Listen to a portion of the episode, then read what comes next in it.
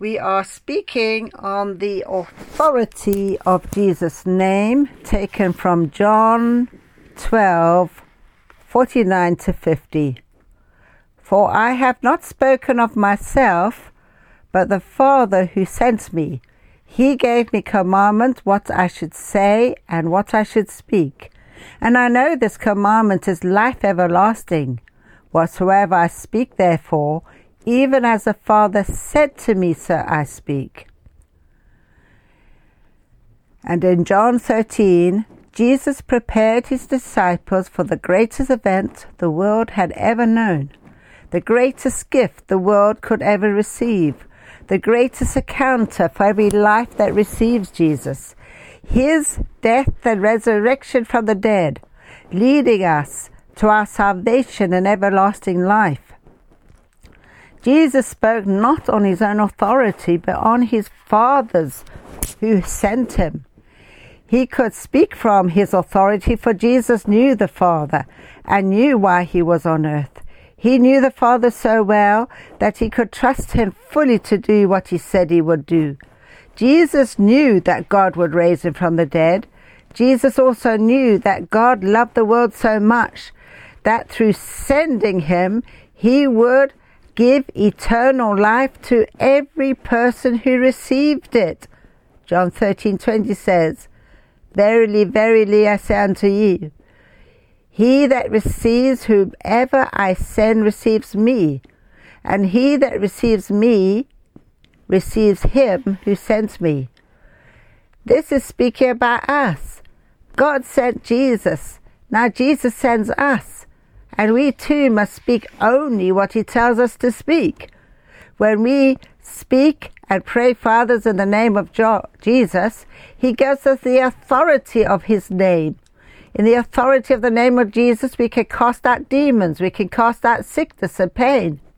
And the more we do this, the more we will be able to by using His authority. I asked the Lord one day, how is it that some evangelists have more anointing and authority than others? And the Lord replied with the words of John the Baptist in John 3:34. For he who God has sent speaks the words of God. For God gives not his spirit by measure unto him. Now this is speaking about Jesus, but God sent Jesus, and Jesus sends us. And he too does not give his spirit without measure.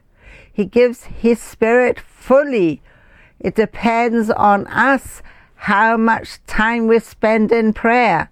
The more time we spend in prayer, the more Holy Spirit and anointing we receive. If we spend little time in prayer, we get little anointing. If we spend much time in God, we get much anointing how much anointing we receive in prayer and the level of authority in which we walk will depend on how much authority we also believe we have received in the name of Jesus over sickness and demons. The problem with us is that we tend to look at the size of the sickness or demon rather than the mighty power of the name of Jesus. And I confess I've also struggled with this. Once praying for a man paralyzed from the chest down in the wheelchair for several years was already a challenge. But when I told him he had eight inches of his spine removed, I'm afraid I lost faith for that miracle and did not have the faith to pray for him. And afterwards I repented about this Jesus believed that he had full and complete authority from his Father and exercised it to perfection. If Jesus had prayed for that man in the wheelchair, he would have been healed. I believe our battle is more in the spiritual realm than the physical realm. For the spiritual realm is stronger than the physical realm. When Jesus rebuked the storm and said to the waves, Peace be still, he is actually, was he actually speaking to the wind and the sea? Or was he talking to the spiritual realm that caused the storm? Jesus always went to the root cause. Well, surely it is the invisible realm that can blow up a storm. so too it will certainly work and be effective if we do that. Go for the cause. Whatever it is that Jesus rebuked, the authority within him was far greater than the storm. And we have this assurance in John 4, verse 4. You are of God, little children, and have overcome them, because greater is he that is within you than that that is in the world. If only we fully believed these words, we would rise up and take all the authority that we have been given in the name of Jesus. Think what we could do in the name of Jesus. Just as every knee must bow and every tongue confess that Jesus Christ is Lord, all must obey the name of Jesus. This gives us the authority of Jesus over every sickness which has a name and over every demon that has a name. As we believe that we have this authority, we will take hold of the authority of Jesus' name and exercise it over every sickness and every demon until we see every sickness and every demon bow the knee and leave at the mention of the name of Jesus. And John 14, 3 to 4 promises, And if I go and prepare a place for you, I will come again and receive you to myself, and where I am, you may or be also. Jesus had full confidence in God to face the cross through his great love for us, knowing the Father would raise him from the dead. And as we obey Jesus with full confidence and know his promises, we will also be able to face every challenge, every healing, every deliverance, believing and knowing that as we speak in the authority of the powerful name of Jesus, he will confirm his word. This is a faith in him that is calling each one of us to live by, including me. John 5:16 says, "Confess your faults one to another and pray for one another that you may be healed. For the effectual fervent prayer of a righteous man availeth much." And this tells us that righteousness and authority go together. Jesus was the most righteous man who ever lived. He knew his authority over evil. Therefore, he had full confidence in God to raise it from the dead. And God did just that on the third day. As sin leads to worse sin, and the flesh gets weaker under the power of sin, so too, when we turn from sin and yield ourselves to righteousness, we become stronger and stronger in righteousness, which leads to holiness. It is then that our prayers will be heard by God and will bring about a change. This will also clear the channel of our hearts and lives for the Lord to pour his power and authority through us in victory over every sickness and demonic power. Through this, God gives us the authority of the name of Jesus to cast out demons and sickness and pain, of all which will obey, for Jesus is far stronger and every knee must bow and every tongue confess that Jesus Christ is Lord. As for me, I pursue righteousness every day of my life, remembering that repentant believers are already clothed in the righteousness of Christ, as 2 Corinthians 5:21 says, "For he hath made him to be sin for us who knew no sin, that we might be made the righteousness of God in him." I was on the way to London to speak at a meeting some years now ago. I got on the bus at 6 a.m. and climbed to the top deck and sat in the front row. It was still dark. And I watched the horizons turn to gold in the distance, and the sun began to rise, shining golden beams through the sky, causing light to burst forth piercing the darkness to herald a new day. Here I saw eternity and the temporary realm meet in extraordinary unity, sparking the promise of another day of light in exhilarating victory over darkness. Yes, the darkness of sin may have crept into our world, but light can overcome it in minutes when truth is revealed and a person turns from darkness to light, from evil to righteousness, and from death to everlasting life. I watch the sun rise into the skies and shine with full authority and full light across the lands, bringing life and warmth and beauty to all it touched. The birds were flying and young calves pranced in the fields, while humans, almost without noticing all this, drove the motorways of the temporary. There is an authority that the world cannot touch, the authority of the Word that created all heaven and earth, the authority that separated light from darkness and created day, the authority that came to earth to bring a new day to the souls of mankind, to deliver us from eternal darkness and sin, and bring us all into all truth and righteousness through receiving Jesus as Lord and Saviour. That authority we come to know as we can connect with the eternal God who is timeless and powerful and who spans past, present, and future and who holds the power of the universe in the palms of his hands. He who raised Jesus from the dead even gives us who have received Christ the authority of his powerful name of Jesus to cast out all manner of sickness and demons and the authority to bring the light of Christ to millions of people on this earth. This power, authority, and victory in Christ is freely available to us, and we must rise up in Him. The skies are no limit.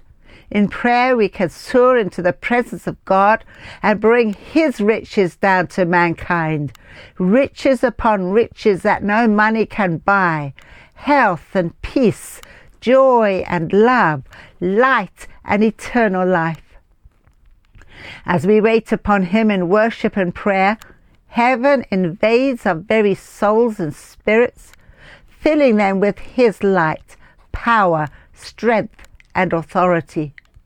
As His words, spoken through our mouths, rise like the sun over people's lives, they inspire enduring changes and bring into eternal life. Eternity will overcome the temporary in the glorious light of God's presence forever. When we grasp what authority we have in Christ, we can command sicknesses and demons to come out. When sickness or demonic powers realize who you are in Christ and see that you mean it, they have to leave.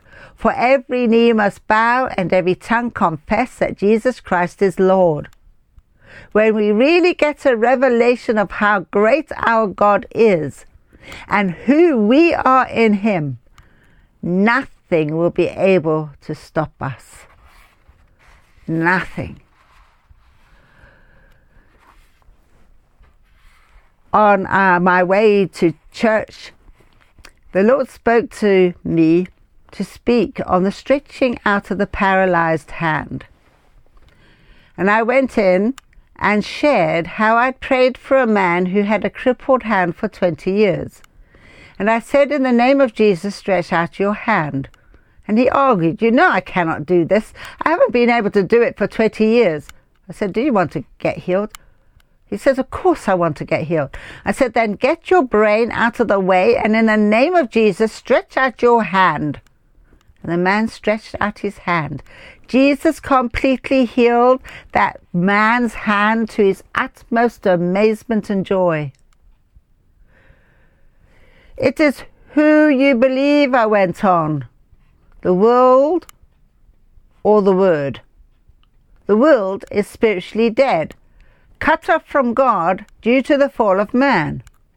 They are therefore restricted to the natural realm only. But those who receive Jesus as Lord are reborn spiritually to eternal life. They're no longer bound to the natural realm only, but can rise up in Christ into the supernatural realm where miracles become normal. Now, I said, if you believe these verses I've just read, Put your own hand on your sickness or your pain and receive your healing in Jesus' name. And when you are healed, put your hand high in the air. The hands began to go up. So I invited a couple to come and testify what Jesus had done for them. The first testified it was a lady deaf in one ear, but now, after prayer, she could hear with both ears. And the second was a man who also, he almost shouted into the megaphone. I have had a crippled hand for many years, but look, see, I can now open my hand and lift my arm because Jesus has just healed me now.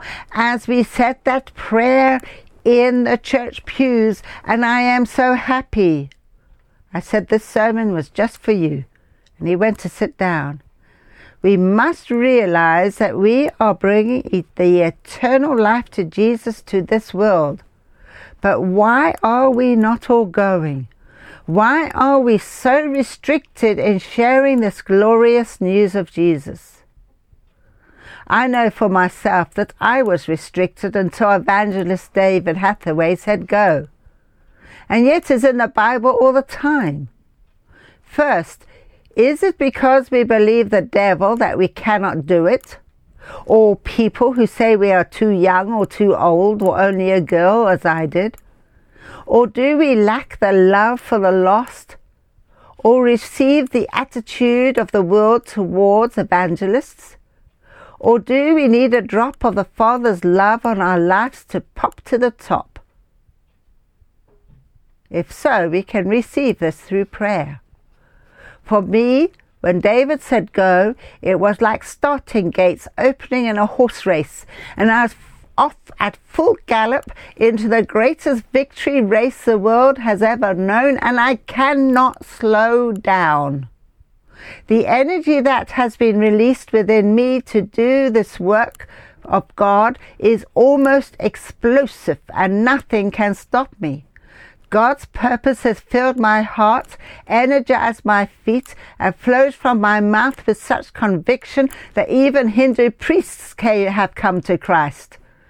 Doing only the Father's will has not only become the most important thing in my life, but has totally enabled me to do what I could never do on my own strength.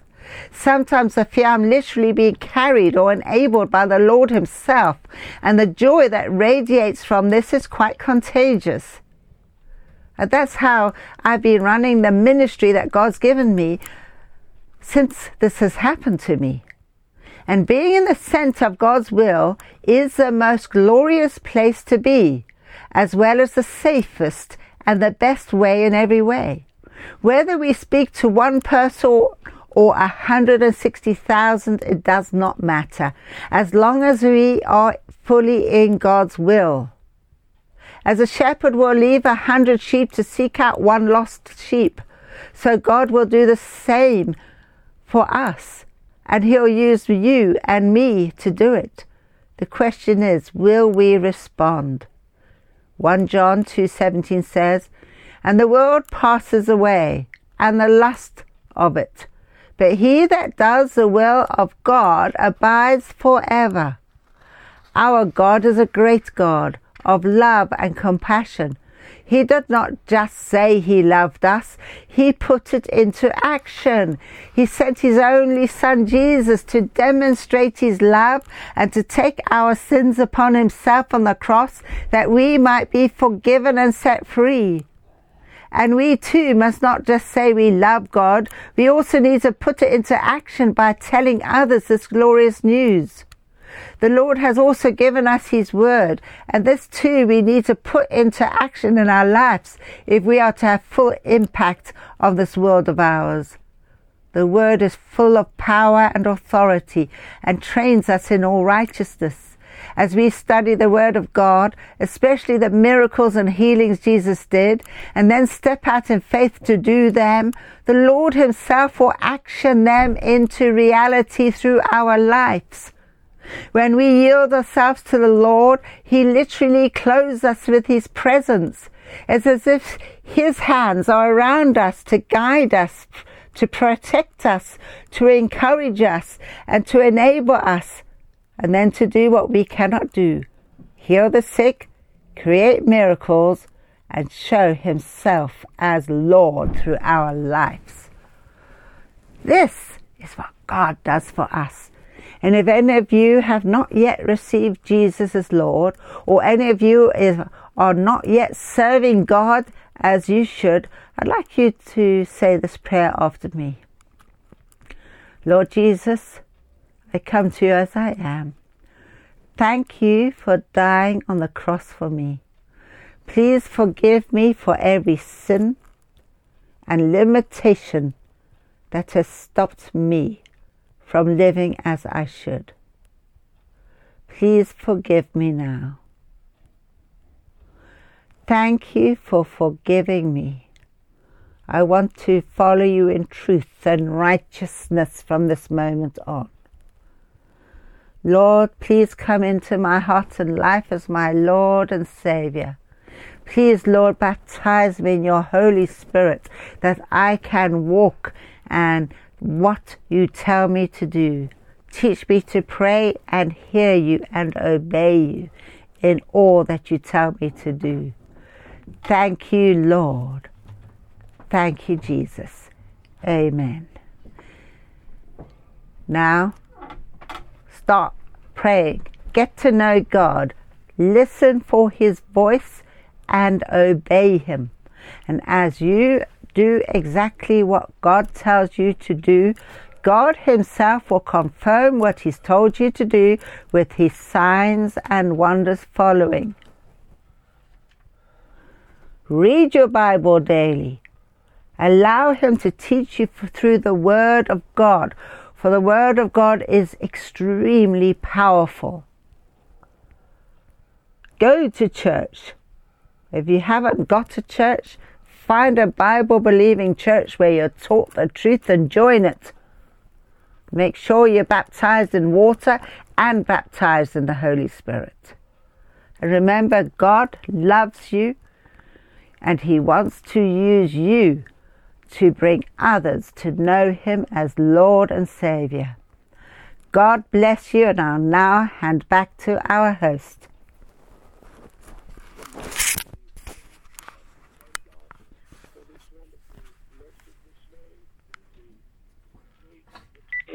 For all of us to have this lesson this morning.